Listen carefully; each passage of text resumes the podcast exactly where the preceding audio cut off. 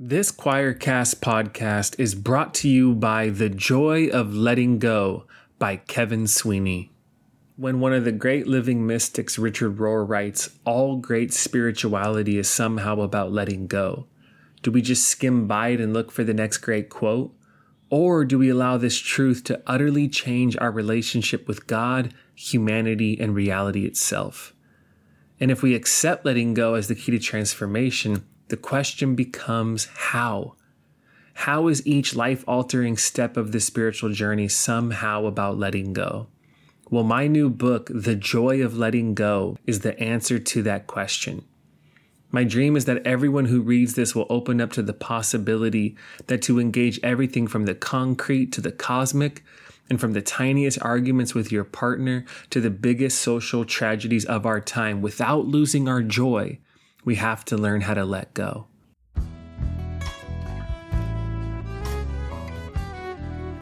Welcome to Reframing Our Stories, the podcast. This podcast is about provocative conversations with beautiful thinkers about topics that matter and the stories that have helped them reframe their lives. Grab something cozy or put on your walking shoes and let's reframe.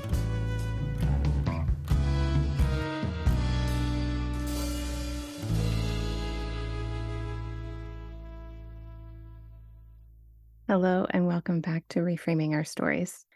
Just to get things started, you should know that my neighbors are having work done on their house, which I wasn't prepared for. so if you hear um, drilling and sawing throughout this podcast, I apologize. That will be happening. And today, today's podcast might be and probably will be emotionally charged because we will be talking about a very personal topic for many and one that is really creating turmoil in our country right now, and that is around reproductive rights. It is a topic that I know has served as my biggest learning curve as a sex educator. I grew up in a middle class family in a suburban town that was very safe and very white. I grew up attending a church regularly, and I was taught, as many were, that sex before marriage was a sin and that abortion also was not okay. And so for a long time, my personal beliefs were as follows is I had always thought, well, I am pro-life for myself, but I'm pro-choice for others because there was a part of me that always thought I can't really tell others what they can do with their body.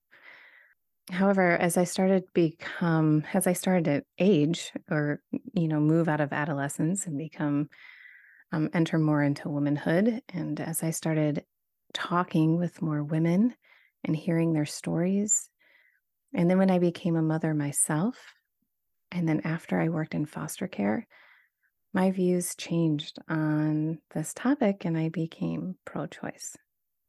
I believe that parenthood is a calling and a choice.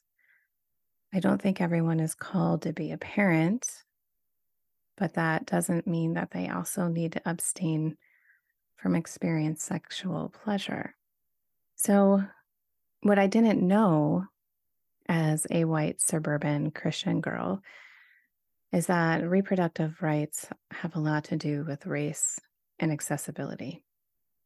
When I started taking the time to really study more about reproductive rights, I learned that the pro life movement was built out of racism. And this is not something that's widely discussed when we talk about pro life and pro choice. I get the fact that many people have strong reactions around this from religious views and and things like that, which is okay. And I know that people may become angry at this, right? But I think it's important for us to talk about. And I think it's really important for us to learn how to listen to people's stories because what we know and what we've been learning is our country is not black and white, right? The issues, any issue is not a black and white issue. There's many things. And what we've learned is that all of this is a is based on systems that were built for us and why things work and why things don't and who they work for and who they don't. So, too many of us hear the phrase pro choice and pro life, and we shut down and we turn off our ability to hear.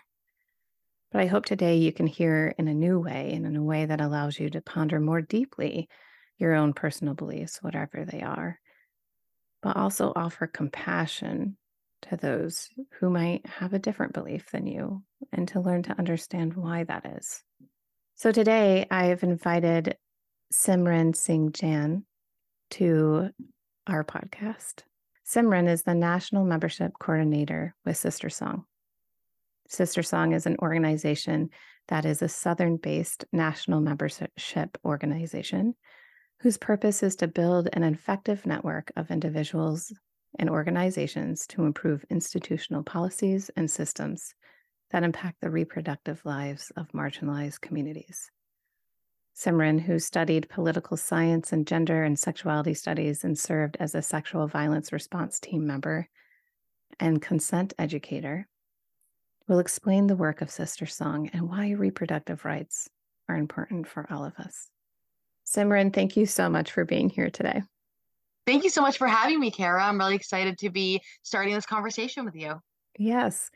Um, there's much to talk about, and I'm excited for this, but I've also have warned my listeners that I understand this is a sensitive topic.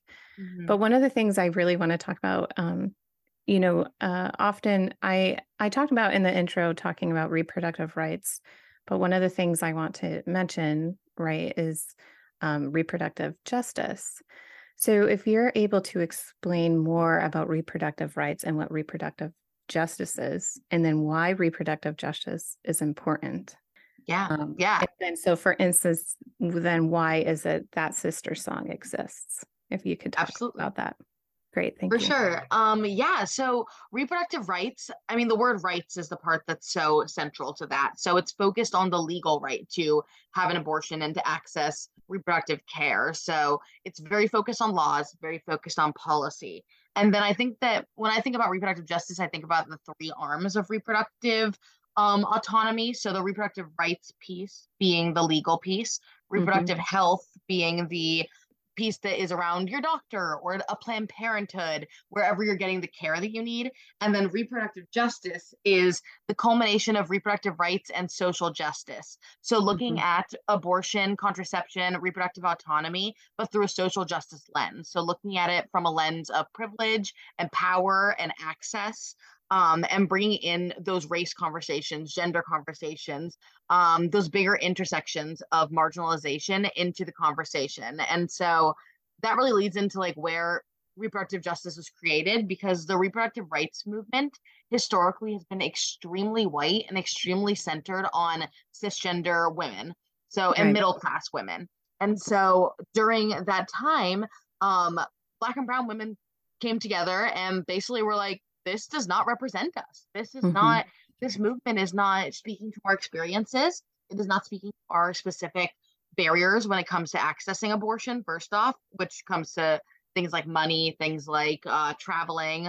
Um, but also, it's not speaking to our entire reproductive experience. So, right. um, looking at the ways that the reproductive rights movement was not talking about things like forced sterilization, that still happens to this day in communities of color and incarcerated communities um, of people being forcibly sterilized and modern day eugenics. That's something that doesn't happen to white middle class women. And right. so that wasn't being talked about. And that's something that is very much about reproduction. And so they said, we need a movement that's for us, that's by women of color, for women of color.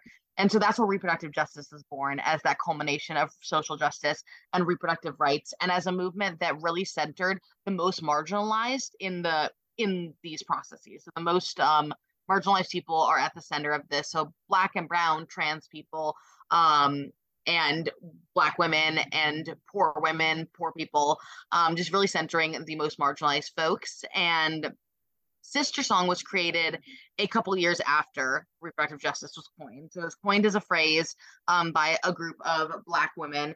Um, and it was then created as Sister Song as the first reproductive justice collective. So we were a group of organizations all coming together to formally use that term reproductive justice as um, our grounding our grounding framework. And since then we've changed from a collective to a nonprofit which has given us the access to funding and access to all kinds of having staff and all of that. But we still share that same um, guiding principles.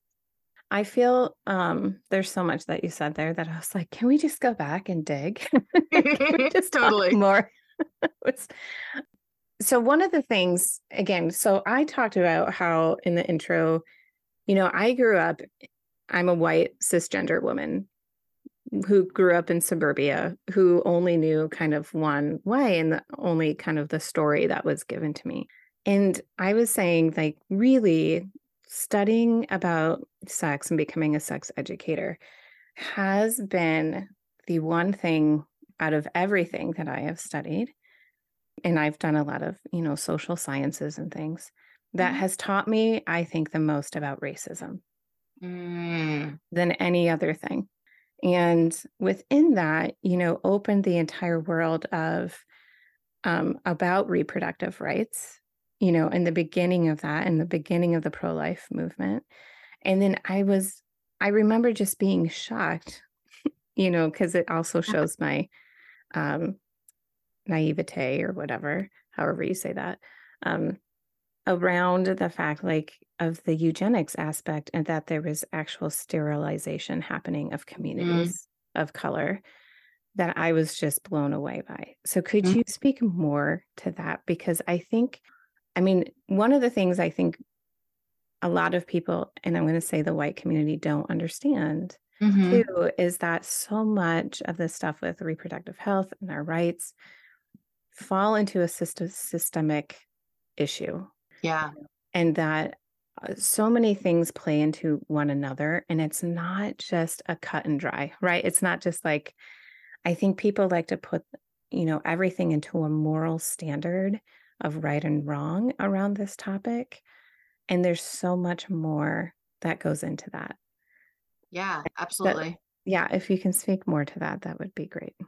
Yeah, absolutely. I I totally agree. I mean, I did not know. I wouldn't have been able to tell you what the word eugenics until the mm. last um few years of my life, and so um being able to have that understanding of the fact that there is a whole movement. There has historically been a whole movement of people who believe that some people deserve to have children and reproduce and some people do not and that they based on who gets to reproduce they're going to create a better race. And so like eugenics can be racialized but it can also be through not allowing disabled people to have mm-hmm. sex resources and be able to reproduce. Like being it trying to weed out certain traits from our population is just like the fundamental basis of eugenics. And so um I mean, to this day, we still see it in in um, but also in the past, they talk when you're looking at the ways that like Puerto Rican women were given IUDs as a test because they were testing IUDs for the first time. They hadn't used mm-hmm. them,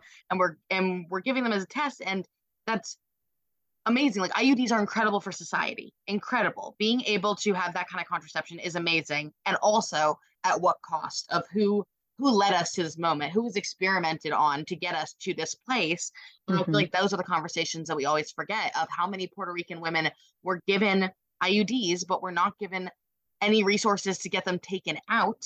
And right. so they were stuck with them in their bodies and including past the time they were supposed to have them in there. And so that A stops you from being able to reproduce while you have the IUD is working and also can sterilize you long term if you're not getting the proper post medical care and they were given no opportunities for medical care and just looking at the ways that um, margaret sanger the founder of mm. planned parenthood was openly eugenicist and planned parenthood does incredible incredible work incredible reproductive rights work health work and um, more recently i believe has been very much gaining in the reproductive justice field um, mm-hmm. but the history is very dark I mean, margaret sanger actively wanted to decide who had the right to have children and who didn't. She was openly a eugenicist. And to this day, our incarceration system will still offer people, specifically women, um, the opportunity to get a lower sentence if they agree to get sterilized. And so that I think is like this bigger thing that I want to talk about when I'm talking about reproductive justice is what does choice actually look like? Because we talk about Right. pro-choice, and choice Right. only matters if you have a choice. Like you have to have the privilege to have a choice. If you're being told that you're not going to see your children for five years, but you can see them sooner if you get sterilized, that's not a choice. That is a that is a false choice. Um, and so being able to look at the ways that marginalization really impacts our abilities to have any of those choices, like that to me, sure, you could literally say, no, I won't do that. But that to me is still a forced sterilization. And I mean, yesterday we just had a conversation about fetal conditions. Um, with Sister Song, we just led a conversation. I did not know a lot about that topic at all. I wouldn't have been able to really tell you anything about it. But we had this group of nurses who work in maternal and child health care come in and talk about fetal conditions. And there were folks who shared stories about their own experiences. And there are folks who are sharing about how if you are on Medicaid or if you have low access to insurance, don't have a lot of money, like if you find there was somebody who had an ectopic pregnancy, um, which is where the pregnancy yeah, grows outside of the um, uterus and can be fatal if it's not taken care of. And Mhm. if you have access to more money, you can get a tubal, um, if it's growing in the fallopian tube, you can get a tubal, uh, like flushing it out, which Mhm. does not sterilize you. It has much less health risks, but um, and or you can get the tubes actually removed if you have if you are lower income. That's the only option for you, and that Mm. can sterilize you. And so, just like looking at that lack of choice for lower income for Black and Brown people is something that um, I think we forget to talk about. Is that maybe it's not forced in the way that we're like you know holding people down and sterilizing them anymore, but it's still forced sterilization. It's just in a modern mindset. I'm glad you just like named that pro choice is actually even a privilege because, like, even in my intro, you know, I talked about how I think parenthood is a calling of some sort. Yeah. As a Christian, you know, I think about that stuff. Um, but and then I said it's a choice, but here you're saying already, like, that's even ignorant for me to say in that sense because some people, even today, aren't really even given that choice. Yeah, I think that pro choice is a really useful political standpoint. Like, I think there's a mm-hmm. reason why we use it. I think that it is, it's one of those things where it's like, if that's what you mean, you should say it, but it's not the whole narrative. You know, like it is, a, it's an important narrative. It's not the whole. Narrative. Right. And I think, do you think that is what I think limits us? Is that to me, it feels like we are only okay as Americans in this culture because we live in a culture that's constantly like doing and Yeah. um, having to, you know, survive really. I feel Mhm. like it's just constantly going, going. Do you feel like it's that is what's limiting us? Is not going further into researching a narrative? Yeah, I do. I do. I think that's actually a really great way to frame it. And I um, haven't heard it said that way. But yes, I think that we are so quick to um, latch on to something and then not be willing to deep dive into who is this actually leaving out. Mhm. Um, we find something that works and we stick with it. And I Right. think that we're also a very individualistic culture. And Yeah. so, you know, it's all about pulling yourself up by your bootstraps. And so, because of that, that choice narrative really resonates. It's like, oh, it's a personal choice. It's about me. It's about my body. And that's so true. It is about you and your body, and it should be a personal choice. And also, personal choices are impacted by systems and impacted by Yeah. um, larger barriers. And so, like that individual idea that it's just up to you, I think is very American versus being able to look at the ways that if you have to, if your job is telling you you can't get a day off and you have to get a day off to have your abortion, that's not a choice. What do you do? Yeah. Um, and so, looking at the ways that that disproportionately impacts some people, because I was just doing a training with Planned Parenthood in Massachusetts about this. Um, and a lot of folks who grew up in Massachusetts who had always had and who were like often middle class or upper class white people were like, oh, I literally never thought about it that way because the choice was, it always felt like a choice for me. And that's Right. so real that, you know, we get stuck in our own mindsets, our own experiences, and they, and they, uh, just cloud everything that we see. And that's not a bad thing. It's important to use our own experiences to ground us, but our experiences always come with bias. Right. And I think, I mean, like I have recognized, I mean, part of, part of again of what studying sexuality has helped me understand is how much, bu- like how much we find comfort in living in our own bubbles, Yeah. security, right? So, especially if you come from privilege or if you have more privilege, right? Like I think one of the things that scares people or where, that keeps us stuck is to know that really, and, and I really feel that, you know, you know, like I heard a comedian who um, has cystic fibrosis, I want to say, Mm, or, mhm. or cerebral palsy. Sorry, Mm. who who talked about the thing about disability. You know, is that at any moment, any of us can become disabled, Yeah. right? And I think there's times in the human condition where when we are faced with something that could be really real, that we turn our heads away from it because of fear that we might possess around that certain topic, right? Absolutely. So Absolutely. I think that happens in terms of the house, the houseless, of those who are experiencing not being able to be within a home. I think um, our our the systems that are set up are not doing a good job of ha- helping people in that, Mhm. um, and it's because again, like we could be struck with a nat uh, any sort of tragedy and lose our homes right? Mhm. And so things like that scare us. And I think also those who grow up with a lot of privilege don't want to see what maybe a life of those who do not have that privilege actually experience on a day to day. Yeah. Yeah. That's so true. It's so scary to think that that could be you. Like Mhm. it's so much easier to align yourself with um this vision of all the things that could make you more successful, but it's really challenging to really accept that the majority of Americans are one bad injury, bad car situation um away from losing all their savings Yeah. and having to start from scratch. Like that is a very real reality for most people. And the disability thing, I I remember the first time I I had never thought about that, and I remember hearing that you know most not just that any moment you could be disabled, but also that for most people, if you grow if you age to a certain age, you Mhm. probably will experience disability. Yeah. Mhm. and that is so that really um stuck with me as something that fundamentally shifted the way that I view disability and that it Yeah. is um something that we are all going that many of us are going to experience and yet for able-bodied people like myself we really just keep ourselves so segmented from that topic and i think it also comes up with fatness too like we are so Mhm. afraid of being fat we are so afraid of being like fat people when those are those are just people living their lives. And i think that like for for um like straight size people or skinnier people like it is something that is an active fear of yours. Even if you are willing like even if you see fat people's humanity even if you wouldn't say it about other people the fear of being fat holds back everything that you do in regards to your own life.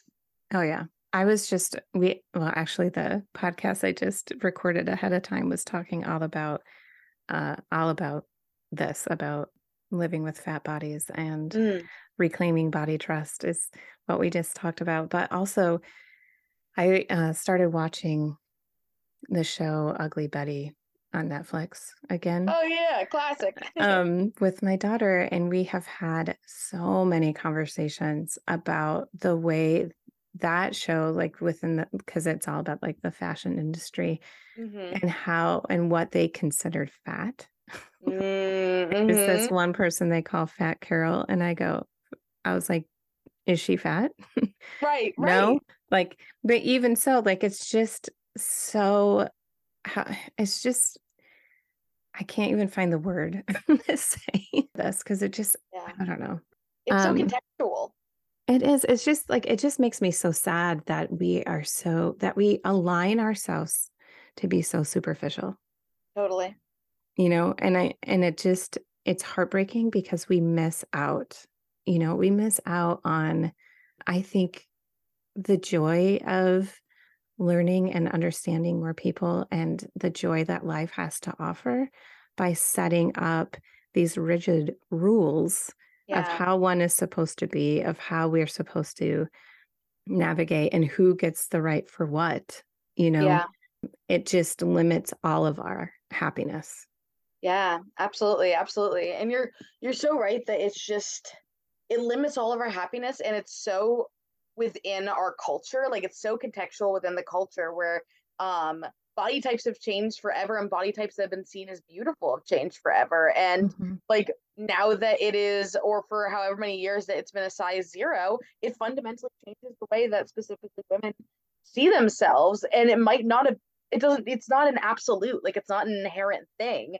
And i think about when i'm living in when i'm around showing people with all kinds of diverse body sizes i feel differently about my body than i do when i'm with a bunch of like very very skinny people. And i mm-hmm. re- and i remember having that realization like oh i feel better about myself. I feel less like like less bad about my body. And i had to realize why is being the idea of being fat so scary to me? Like why is it that when i'm around skinnier people i'm like oh i feel so bad because i feel fatter and that's something that's so bad like is that something that i'm supposed to be so upset by and so also trying to remind myself that not just are should i be seeking out feeling more comfortable and better about my body but i should also be seeking out those critical conversations about with Right. myself about why i feel the way i do Yeah.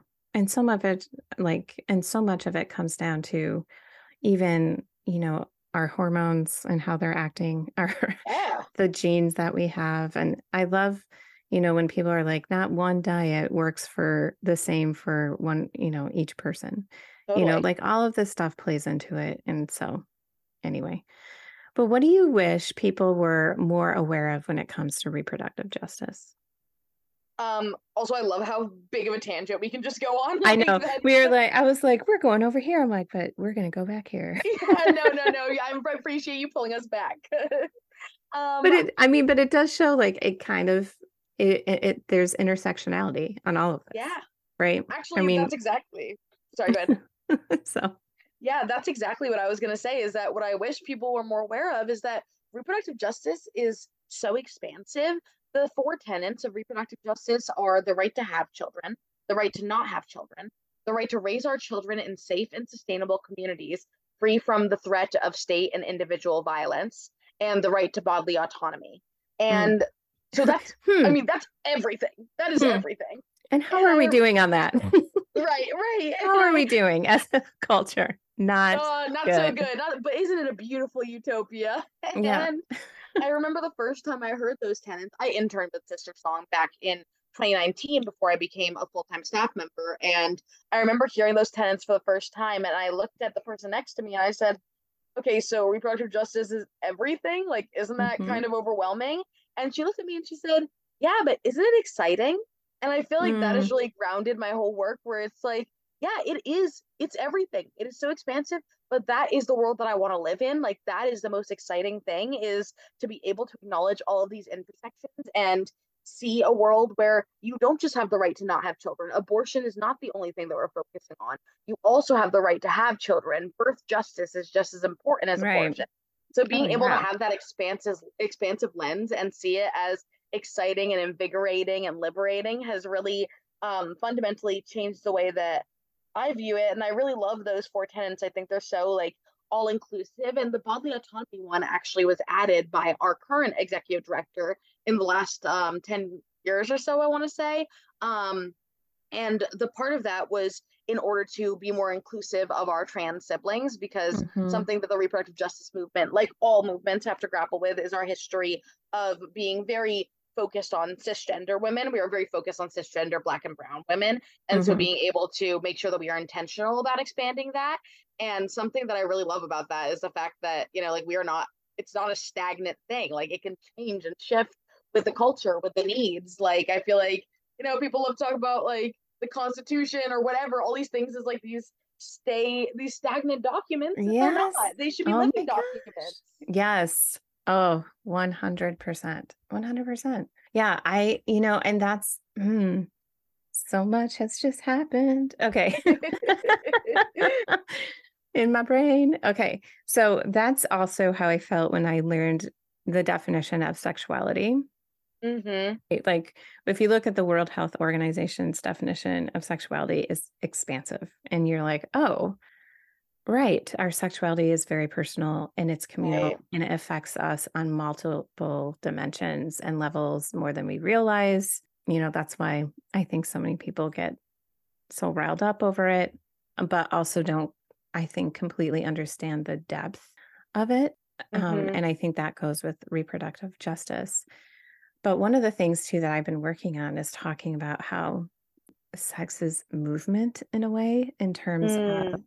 Anything like related to it, right? It, how it works in our culture, how it moves, and the ideas that we have, the political ideas that happen around it, the way we form relationships with it, things like this, right? Yeah. However, and you talked about stagnant, and I think so much of us live in this stagnant place because of shame Yeah. and because of the fact that it's really hard, right, to look inward and to unpack some of that shame and to be able to open ourselves up to new ideas, Yeah. Yeah. you know, because of that fear that we have. But in order for us, I think, you know, to move forward, to move into a place where we can offer that sense of compassion and curiosity and I would say like freedom and rights to all people who deserve Mhm. this, right? All people deserve dignity, that we have to be willing to do that, you know? Yeah. Yeah, and to release that shame because when we have that shame Mhm. for ourselves, we also like unintentionally will project it onto others too, or Right. intentionally, and then hmm it just it ends up driving more than just our own behaviors. It drives our society. Like Yeah, 100. politicians, politicians use shame to make decisions. Like Oh, so I mean, it's just, ugh, it just kind of rots inside of our body, and then we just like have the rot spread. It's, absolutely. it's awful. fear and shame just i mean I, I sit on this coalition of um that's trying to it's like a we're trying to create a roadmap on how we can handle youth abortion um Mm. just because it's it's such a conversation that's been left out Mm, um of this you know this post roe v. Wade world and all these things like the people that's impacting the most youth are very much a marginalized community when it comes to abortion. And yeah. even even the most adamant abortion activists are oftentimes like oh i can't touch that. Like that is like Mm, you know like parents rights whatever it is like you don't want to get into any trouble. And so people don't people don't touch that. And so i'm sitting on this coalition that's trying to kind of unpack those topics. And something that we were discussing was that when ever the conversation of youth abortion comes up or youth sex ed comes up adults shut down. It's Oh, like we're so afraid that teenagers are having sex and they are and we are so scared that they're having sex. We are so scared that youth have sexuality that we cannot deal with any of the effects any of the impacts any of the consequences because the idea of them having sex makes us so uncomfortable. Hmm Which is also like for me, I mean, yes, right? Like ideally, I'm a parent. Mhm. Okay. So I'm a parent. And where I have been sitting is I recognize also the way that our hormones are set up in such a Yeah. way that um, when we go through puberty, it is increasing. The whole essence of puberty is right, is for us to become these reproductive humans. And so our bodies are starting to signal this sense of stuff. And for some of us, we start to feel feelings of this could be cool, right? yeah yeah Um, however, you know, as a parent and as a teacher, I talk about we are a whole person. And so we might be having these feelings, but we also have to recognize what that does to our heart, how this does to our mind. Are we able to accept Mhm. responsibility around this? How are we going to feel if someone doesn't call us afterwards? You know, like what can you have these conversations when I talk about like kids all the time ask me um, as an educator, when is the right time to have sex? Mm, right? When should I, when can i have sex? or when should we have sex? Right. You know so i talk about i'm like well sex th- though like our so much of our world is having sex right? I'm like ideally it's supposed to feel good. Does it always? No. Right because of many different reasons not everyone enjoys or has ex- um, pleasurable experiences with sex hmm and so I say you need to be able to, in my opinion, have conversations of uh, how you're going to be safe. The percentage of STIs are increasing, and it's mostly around 15 to 24 age group, right? And Mhm. so, are we having conversations around safe sex? Um, are you having a conversation of what if these barrier or the device that we're using doesn't work? what would we do if we become pregnant? Are we having Yeah. these conversations? Are you talking about how you're going the consent factor of like what you hope the experience could be like? Yeah. Um, what are your words if you don't feel safe anymore? You know, things like that. I'm like, I think all of that stuff plays into this. And if you are having a hard time having those conversations, then in my opinion, you're not ready for sex. Um, Absolutely. And then we also say, and I say this because my friend said this one time and I thought it was brilliant. And she's like, I also say, if you cannot fart in front of the person, then you can't have sex. Wait, I kind of love that. That's great. and I was like, wait a minute, that's brilliant. You know, and kids like laugh and they're like, what? And I'm like, listen, sounds happen, right? Yeah. I go, it is not what you see in the movies. It is not Yes. going to be how this stuff, like, you're going to get your shirt stuck. You're going to like fall. You're going, you know, it's supposed to be fun. If you can laugh during it, if you you're going to make sounds, it's going to be weird. Like that's part of the experience too. you know? Totally. Like, yeah, like if you can't be vulnerable enough to like, oh, totally. I love that. I'm gonna I'm gonna use that. I'm taking Right. that. Right? That's I was like, awesome. So, like having those conversations, I think are really important. And then, you know, the thing that gets me frustrated is um, I think so, I think why uh, adults get so um, stuck is because A, one, I hope they can remember some of what it was like for us growing up. Mhm. But two, I know that some people are just so stuck in their trauma Yeah. that they haven't healed from it and they act and come from that space. Yeah. And what I hope is that as adults, we can say, how can we do better for our kids?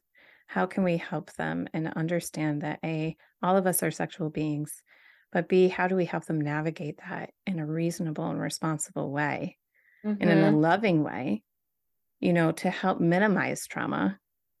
Rather than projecting our own trauma onto them. Right. Because otherwise, we are just recreating a, cycle Mhm. and putting, again, our trauma onto our kids.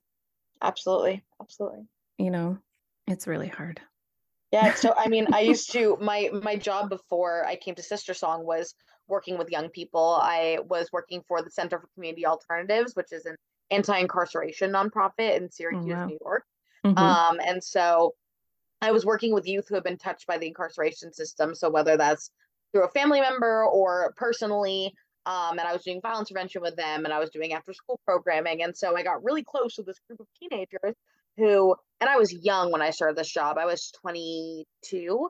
So I mean, these were teenagers, and I was 22. So Mhm. um it was it was such like an older sibling role and so getting to play that role in their life was so powerful and fulfilling for me and also i had to really put myself back in the mindset of what it's like to be that age because i Mhm. just remember them talking about i had a student who one of her girlfriends told her that if you have unprotected sex if you pour a coke bottle into your vagina the bubbles will kill the sperm and oh she my did it God. No. Yep. Mm. like that and, and like things like that i was just like oh my god and i had to remind myself like because i my immediate response is what the hell do you mean you put a coke bottle in your vagina you know versus like being like oh somebody told you that and you believed it and in Yeah. that moment you were scared Yeah. and like and But it this- sounds crazy but No, but this is why we need sex education because. I've also heard, well, if you do jumping jacks immediately after you have sex, then you can't get mm-hmm. pregnant. Or if you have sex standing up, then you can't get pregnant. i've heard that one Or Yep. if you do it in a hot tub. Yep, yep. All got all great, all all great rumors that have spread between teenagers who are just trying to have sex for the first time, you know, like between a bunch of kids who don't know any better. And I think like it's just so when I was a teenager, I don't think I could have named an adult that I trusted enough to talk about Mm. sex with. I definitely Mm. don't think I could. And I think for a lot of them, I was in some ways like the first one that they may have felt that connection with. And I just think that there are so many young people who just need that. They need Oh, yeah. that. And that's what I want. That's what I try to help do is help adults become that person. You know, I teach parents and I'm like, the goal is for your kids to come to you. That's the Mhm. right? So how do you open yourself up to be that person? How do you get to that point?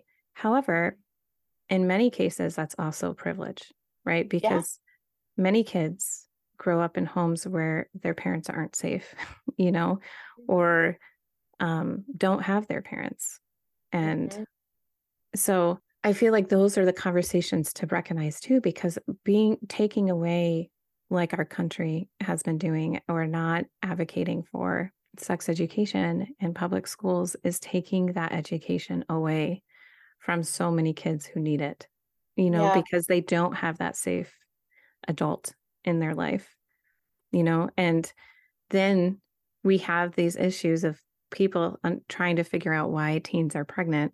And it's right. like, well, because they think if they put a Coke bottle in their vagina, right, right. that will right. stop it. Or they watch the latest TikTok like craze yeah. and follow that. So it's like I, I think that's to me is the biggest thing I struggle with of what is happening right right now with reproductive rights for women or people with uteruses. Mm-hmm. Uh, that they're p- putting out these laws and things, but then they're also stripping away sex ed. Right. So then talk to me about your opinion or what SisterSong it, how they are responding to this. Yeah, yeah.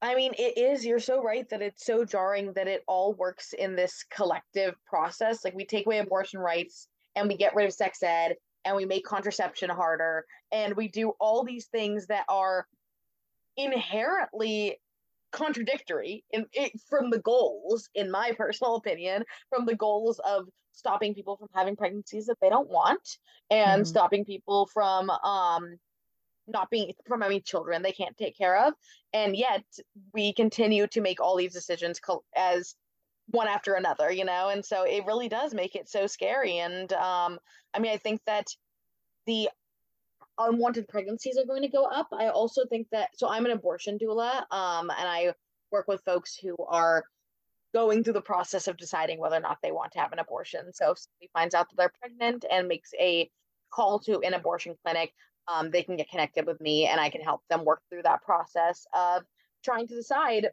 what the best decision is for them and their family. Um, and then also holding their hand through the process itself if they do decide to move forward with an abortion, and then being present for them afterwards as they deal with whether it's joy or grief or whatever other emotion comes up, guilt. Um, I've seen it all and um, mm-hmm. helping people navigate through that process. And if there's a couple things I've really experienced is that if people don't want to be pregnant, they will figure out a way to not be pregnant. Like sure. carrying a pregnancy to term is often the absolute last resort if somebody does not want to be pregnant. Mm. Like that, I think that people are very, you know, focused on um, oh, they're going to we're going to have more babies that we can't take care of and that is true. The foster care system is so broken. It is so jarring to me that anybody would want more babies in our society. I used to, sorry, I'm going to go on a super tangent, but I used to um, do clinic escorting when I was younger. Um, and people would come there who were um, protesting and they would have like eight kids with them. And they would be like, oh, if you, they would yell at people who are going into the clinic and say, if you don't get that abortion, I will adopt your child. And I'm like, mm. okay, like how how many babies are you going to adopt? Like there is no there is no end to this. Mm-hmm. That is mm-hmm. not an option. And like I don't believe that the world is better off for having children that are not wanted by their parents. But anywho, I digress. Um, the but the focus when I'm when I'm abortion doula, so much of what it is is that people will find a way to get that abortion, and they're so scared because I mean the the coat hanger imagery is not really something that's happening anymore. People are not putting coat hangers in their vagina anymore. It's extremely, sure, extremely rare. But what is happening is that people are getting medication abortions that are super, super safe. Mifepristone and misoprostol are super safe. Um, but they're so scared that they're going to going to get incarcerated for it. Mm-hmm. I when I was working with abortion patients before um, Roe v. Wade fell, and before there was so much confusion around what is is not legal, noting that there's always been access issues.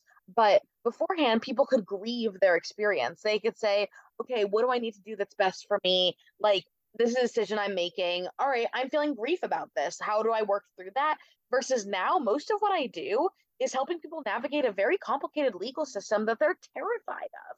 Most Sure. of what I do is people coming into this in coming to me and saying, I need to get an abortion pill. I saw that you can get them online. I am so scared that I am going to get in trouble for this. Like, how do I not get in trouble for this? And so there's no opportunity to actually go through the emotional process that is necessary to have any sort of reproductive um process. You know, they they deserve to have dignity and time to grieve, to process, to think about their experience. And instead, they're so focused on fear um, and confusion that there's no opportunity for that. And I feel like that's something that isn't that is central to this new era of politics is Mhm. that level of confusion is that the laws are constantly changing. Nobody can get a straight answer. Everyone's confused about what they can and cannot do. They don't know what's legal. They don't know what's not. And then they stay so afraid of the system and that they are essentially stagnant. They have no choice. Again, and then this is what creates trauma, right? So now I think what people are not realizing is the like the effects that this is going to have down the road.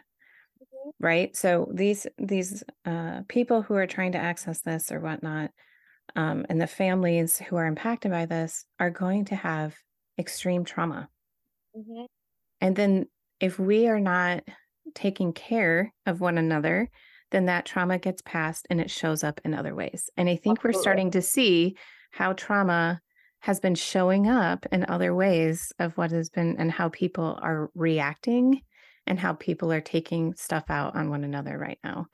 And the other thing is that, you know, like one of the reasons why I do this work is to help end sexual abuse Right. because I recognize, because I know and I have seen and have experienced the way generational, you know, sexual abuse that's been passed on, how it impacts our lives and Mhm. how it impacts the way people feel about themselves and how it impacts um, the way they go into relationships. And I think so many of our systems around families and around prenatal care and around um, taking care of mothers after they give birth and around how even school and work system like days are set up around how daycare is set up Yeah. all of these systems are not working and they are adding to this sense of trauma that people are holding and Yeah. the exhaustion that people are experiencing. And what happens is that when we do not get a chance to work on our trauma and to reframe and to change the narrative, that gets passed on. And Absolutely. I and all of this stuff, this taking away sex education, these putting um, more restrictions on accessibility for people, the increase of pricing in all of the medical institutions that we have and insurance and lack thereof for people is causing more trauma and it's going to, I think, raise the amount of abuse and assault that people will experience. Mhm.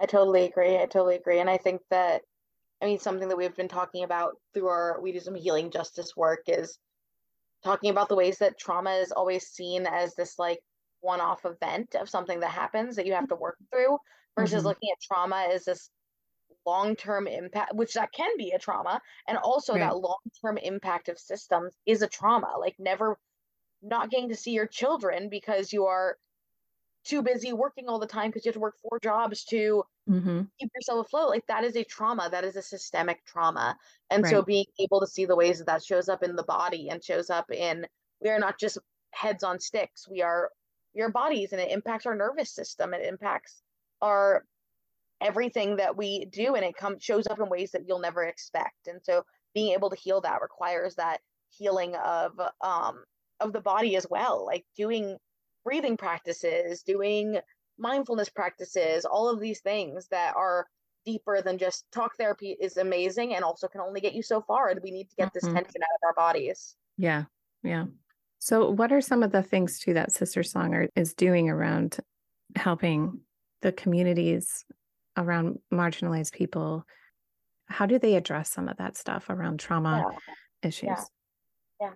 So SisterSong has its hands in a lot of pieces of the work. And I think a big part of that is because, as we've talked about, it's such an expansive goal, it's such a massive goal. And so um, we do a lot of different pieces, both from the front end of educating people to try and avoid these situations, and then also on the back end of how do we support people. And to me, it's like this this complicated swirling of both survival and liberation work. So the survival work is like, okay, how do we support people who are who are living in these systems that are so broken and that are hurting them? How do we help them thrive as much as possible? And then that liberation work is how do we stop these systems from impacting our lives and from harming us in these ways. And so, SisterSong, we have a lot of different programs, but one of them is our education program. And so, we do large scale trainings for organizations on how reproductive justice can um, be used as a tool. Uh, so, we'll do those for Planned Parenthoods across the country um, on how they can use reproductive justice as a tool, how they can be culturally competent, how they can be looking at race and power and privilege as a lens as they're working with patients. Mm-hmm. Um, we have our training and education program, which we also do things like um, deep dives into birth justice, deep dives into healing justice, into childcare.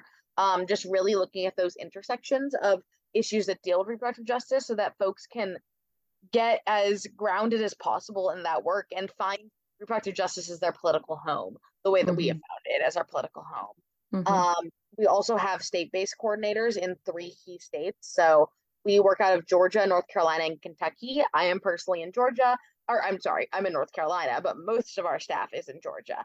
Mm. Um, and so we started those in those states specifically because those are where our executive director and our deputy director are from. And so that to me is really powerful, just looking at the ways that the work starts at home and the work starts yeah. in our communities.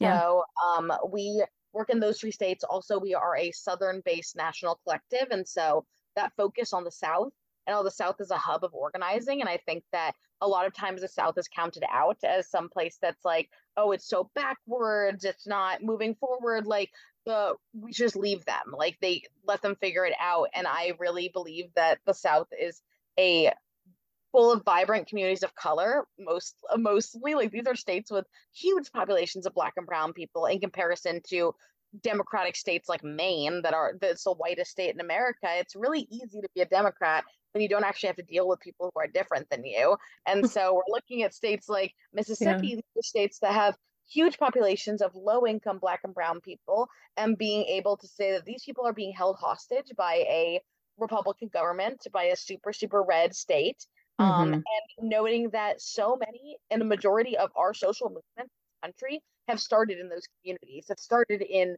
the civil mm-hmm. rights movement started in Alabama, it started in Mississippi and Louisiana. These are places that are hubs for social justice. So we can't leave them behind. If anything, we should be putting them on the forefront. And so Sister mm-hmm. Song really believes in um, being able to put these communities in the forefront at the same time as realizing that it's really hard to do the work down here. It really is. Yeah. Yeah. Uh, yeah. It's it's scary. It can be very scary, especially as people like as somebody. I'm 25 and I am I have a uterus and I at some point do want to have children and also I am very afraid of getting pregnant right now. Like it makes oh. it challenging to live. I mean, one hundred. I I keep thinking about. I mean, really, in all honesty, just with how the world is right now, as a woman, I don't know if I would have kids again, to be honest, and my own personal viewpoint. Um, because, you know, I remember I had my kids when I would, my um, first child when I was 29. And uh, I mean, it does, it like changes you. Like, I love, I love being a mom. I love my children.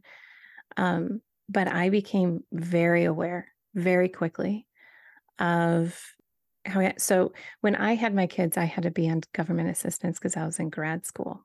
And I became very aware of how unjust our our society is around reproductive care and health. And then the way that um, certain people are treated because of their race and because of whatever class they're in compared to other people and the way that I was treated differently because I was a white woman compared to the woman sitting next to me who was Hispanic, right? um, in terms of how people talked to me when I needed to go get assistance with things. And it was in those experiences where I was like, what in the world? Right. Yeah. And pregnancy, and I feel like being pregnant too is so expensive Yes. to um, take prenatals, to go get your checkups, to make sure the baby is doing well, to make sure you're doing well. There is so much, there's not enough support, in my opinion, for mothers after they give birth or for people who after they give birth. Um, it is a trauma. Like Yeah. giving birth is traumatic. I know we talk about the beauty of it, but some people experience extreme health issues, health scares, and we're exhausted. And we expect uh, people to just come right out of it instead of taking care of the person who delivered Mhm, mhm. or who uh, had a C-section or whatnot.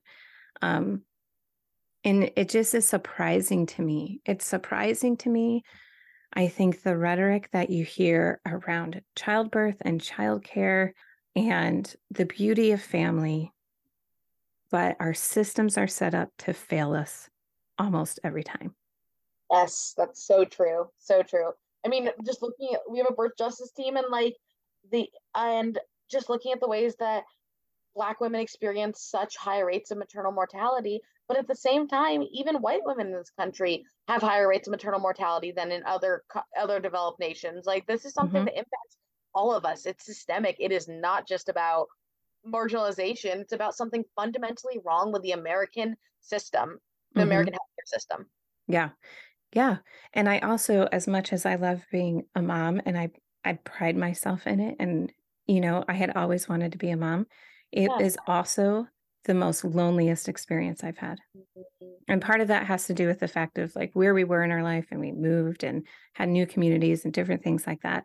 But it should not be lonely, right? Yeah. Like we like in my opinion, like looking at communities and how they used to raise kids, right? It was a communal experience. It was a you know something where people were more together and now and i had done a you know a podcast on this earlier but where we talked about like the loneliness of motherhood and that modern motherhood is one of the loneliest experiences Yeah. And- and so like that also you know it's putting so much pressure on on people that it's just it sets us up again for dysfunction in my opinion and so I think there needs to be just a total change in how we view of how we view families and how we view um, parenthood, because I think the way we are doing it right now is actually not setting us up for success. Yes, absolutely. It takes a village to raise a child. hmm Yeah. So I don't know. There's so many things, so many things.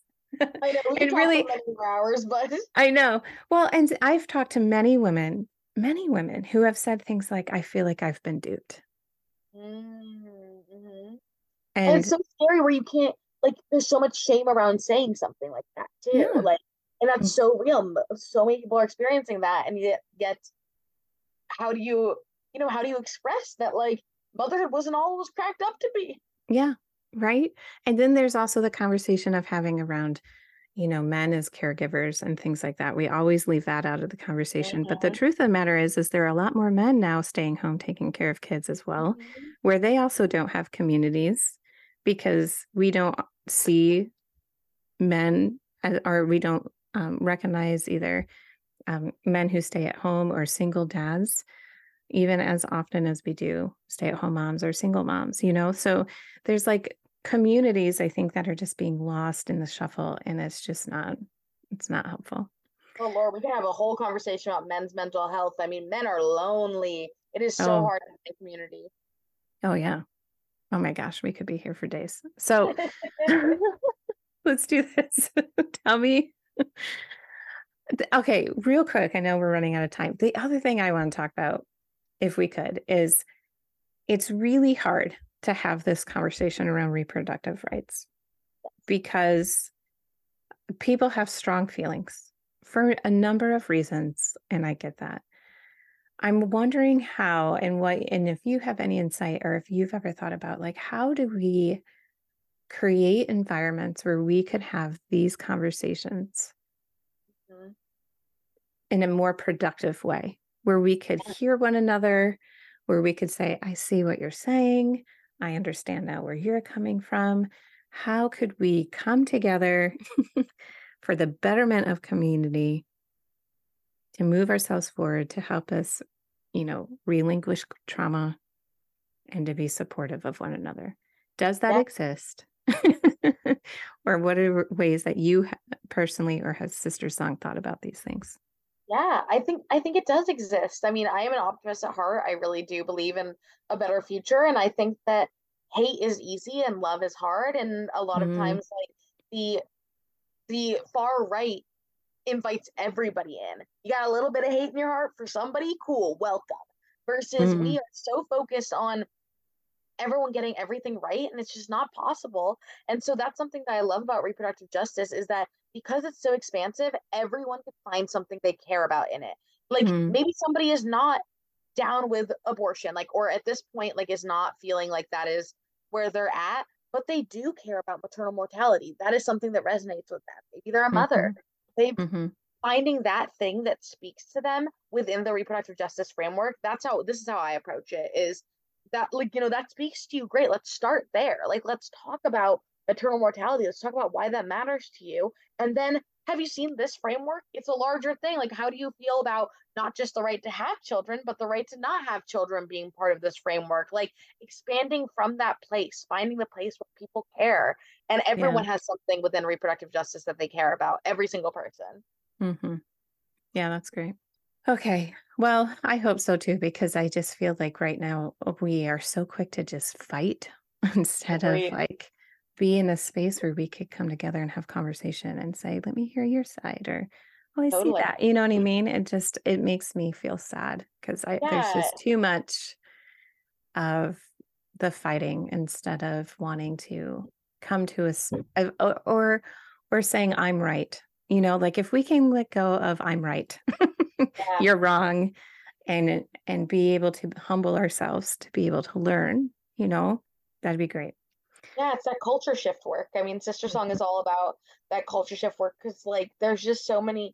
We can change laws all day, every day, and that's so important. But changing the way people think and getting mm-hmm. to have that culture of love and acceptance that wants to learn and wants to be together and be collective, I feel like is the most important thing that we can do with one another. Um, is not shutting each other out.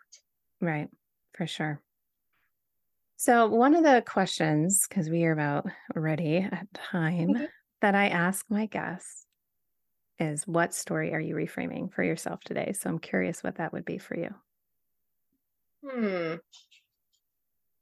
I think that the story that I am reframing today, since we're having this big conversation, is thinking about um what a better future can look like. Because I think that when Roe v. Wade got overturned, the Mhm. idea was, oh no, we're moving backwards. How can we be- get back to where we were? I don't Mhm. want to get back to where we were. I want to get better.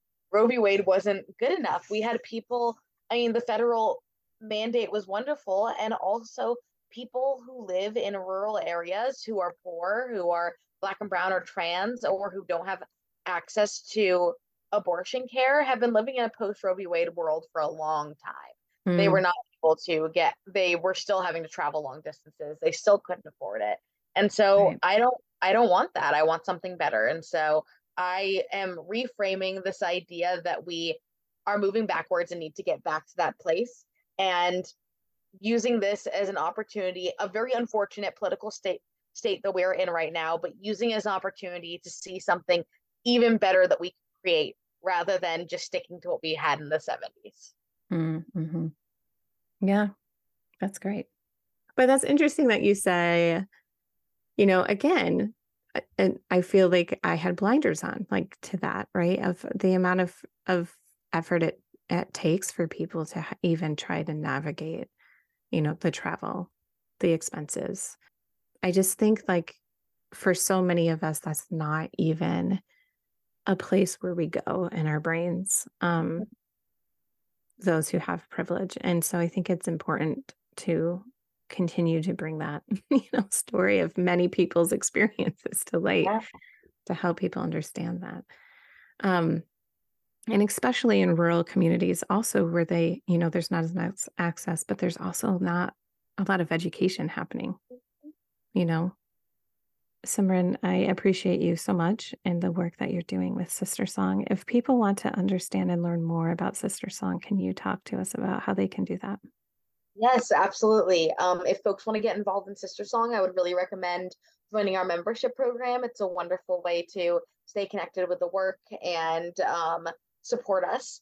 And we also have social media, uh, SisterSong underscore WOC, which stands for Women of Color. Uh, we have a website, all of that. So please check us out. I also want to plug um, our Birth Justice Care Fund, which is a mutual aid fund that we have where we give resources to people who are birthing or who have recently birthed.